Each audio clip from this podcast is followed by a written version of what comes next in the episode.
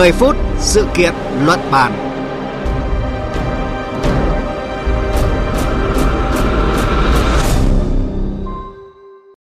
Kính chào quý vị và các bạn đang nghe chương trình 10 phút sự kiện luận bàn của Đài Tiếng nói Việt Nam.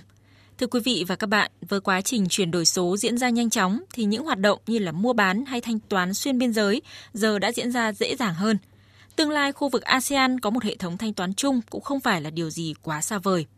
Indonesia đang cùng bốn quốc gia khác trong khu vực là Thái Lan, Malaysia, Singapore và Philippines phát triển dịch vụ liên kết thanh toán xuyên biên giới bằng mã QR dựa trên hệ thống mã QR tiêu chuẩn của Indonesia và một số khuôn khổ thanh toán khác. Hiện Indonesia đang thiết lập hệ thống thanh toán song phương với từng quốc gia. Quá trình này đang diễn ra như thế nào? Liệu triển vọng hệ thống thanh toán chung ASEAN có sớm trở thành hiện thực? Chương trình 10 phút sự kiện luận bàn hôm nay đề cập nội dung này.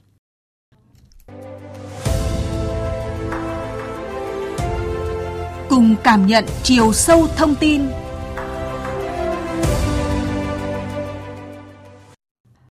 Là quốc gia đi đầu trong nỗ lực số hóa nền kinh tế, Indonesia đang triển khai kế hoạch tổng thể hệ thống thanh toán Indonesia 2025 nhằm phát triển dịch vụ thanh toán trong kỷ nguyên kỹ thuật số, góp phần đưa Indonesia trở thành quốc gia phát triển có thu nhập cao.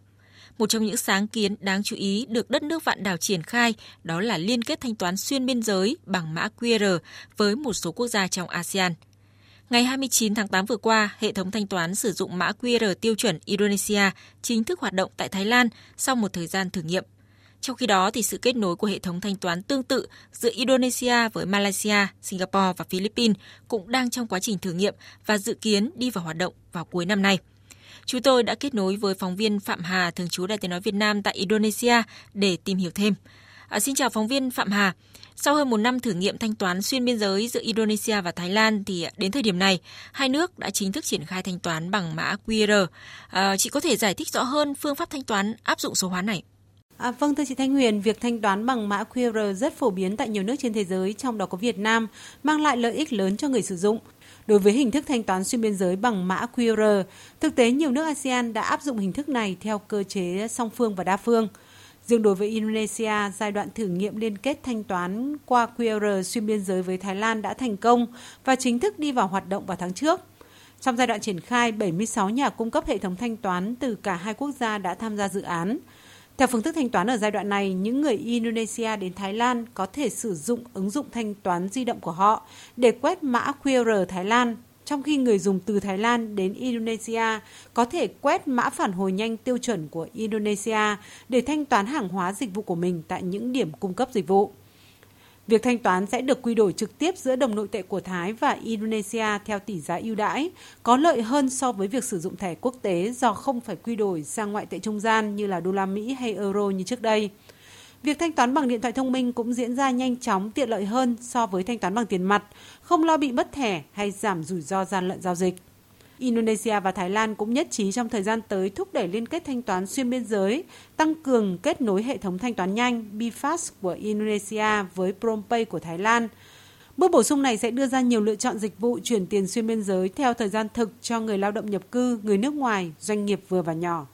Vâng, cảm ơn phóng viên Phạm Hà và chúng ta sẽ tiếp tục trao đổi trong ít phút nữa. Thưa quý vị và các bạn, thanh toán bằng mã QR đã trở nên phổ biến trong phạm vi quốc gia và được xem là hình thức thanh toán tiện lợi và nhanh chóng. Trong một vài năm trở lại đây thì hình thức thanh toán này bắt đầu xuất hiện dưới hình thức xuyên biên giới tại các nước ASEAN. Vào tháng 6 năm 2021, Malaysia và Thái Lan đã cho ra mắt chương trình liên kết thanh toán bằng mã QR xuyên biên giới, tạo điều kiện cho người tiêu dùng và doanh nghiệp ở cả hai quốc gia tham gia giao dịch thanh toán một cách dễ dàng. Trước đó, Ngân hàng Trung ương Thái Lan cũng đã thành lập một liên minh với Singapore, Myanmar và Campuchia để kích hoạt hệ thống thanh toán điện tử mới. Tháng 3 năm 2021, việc thanh toán liên thông bằng mã QR giữa Việt Nam và Thái Lan cũng được kết nối qua công ty cổ phần thanh toán quốc gia Việt Nam và công ty chuyển mạch Thái Lan Dự án được thực hiện nhằm hiện thực hóa các cam kết trong lĩnh vực đổi mới tài chính Việt Nam Thái Lan được ký năm 2019. Các hoạt động giao dịch chuyển tiền xuyên biên giới theo thời gian thực giữa Singapore và Malaysia bằng số điện thoại di động sẽ có thể được thực hiện vào cuối năm nay. Người tiêu dùng cũng có thể thanh toán các giao dịch mua bán bằng việc quét các mã QR code Nest hoặc Do It Now được dán tại các cửa hàng. Vâng, xu hướng kết nối các nền tảng thanh toán dựa trên mã QR xuyên biên giới đang phát triển mạnh mẽ tại các nước trong khu vực ASEAN nhằm hướng tới mục tiêu hội nhập kinh tế khu vực sâu rộng hơn.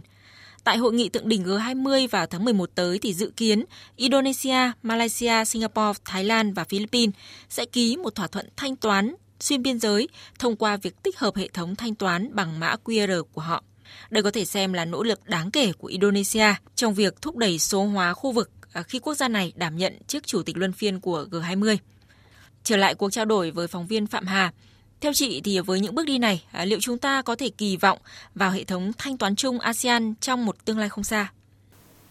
Vâng thưa chị, trong khi thỏa thuận với Thái Lan là liên kết QR xuyên biên giới đầu tiên của Indonesia, một số quốc gia trong khu vực ASEAN thực tế là đã triển khai hợp tác song phương đa phương đối với dịch vụ thanh toán sử dụng mã QR. Năm nền kinh tế lớn của khu vực bao gồm Philippines, Singapore, Malaysia, Thái Lan và Indonesia dự kiến à, ký một thỏa thuận vào tháng 11 tới để tích hợp mạng thanh toán, đánh dấu một mốc quan trọng nhằm thúc đẩy hội nhập và kết nối thanh toán rộng rãi hơn giữa 10 quốc gia thành viên ASEAN vào năm 2025. À, thực tế triển vọng thanh toán số xuyên biên giới giữa các nước ASEAN có rất nhiều tiềm năng. Hiện hợp tác kinh doanh quốc tế trong khu vực thường bị hạn chế do thiếu các hệ thống thanh toán điện tử toàn diện, đặc biệt là các hệ thống có thể rút ngắn thời gian xử lý các giao dịch được thực hiện bằng các loại tiền tệ khác nhau. Với sự chấp nhận và sử dụng rộng rãi thanh toán bằng mã QR xuyên quốc gia giữa người bán và người mua, kết hợp với sự gia tăng sử dụng điện thoại thông minh và kết nối Internet nhanh hơn, hình thức thanh toán này không chỉ tối ưu trong khu vực mà còn đang là một xu hướng toàn cầu.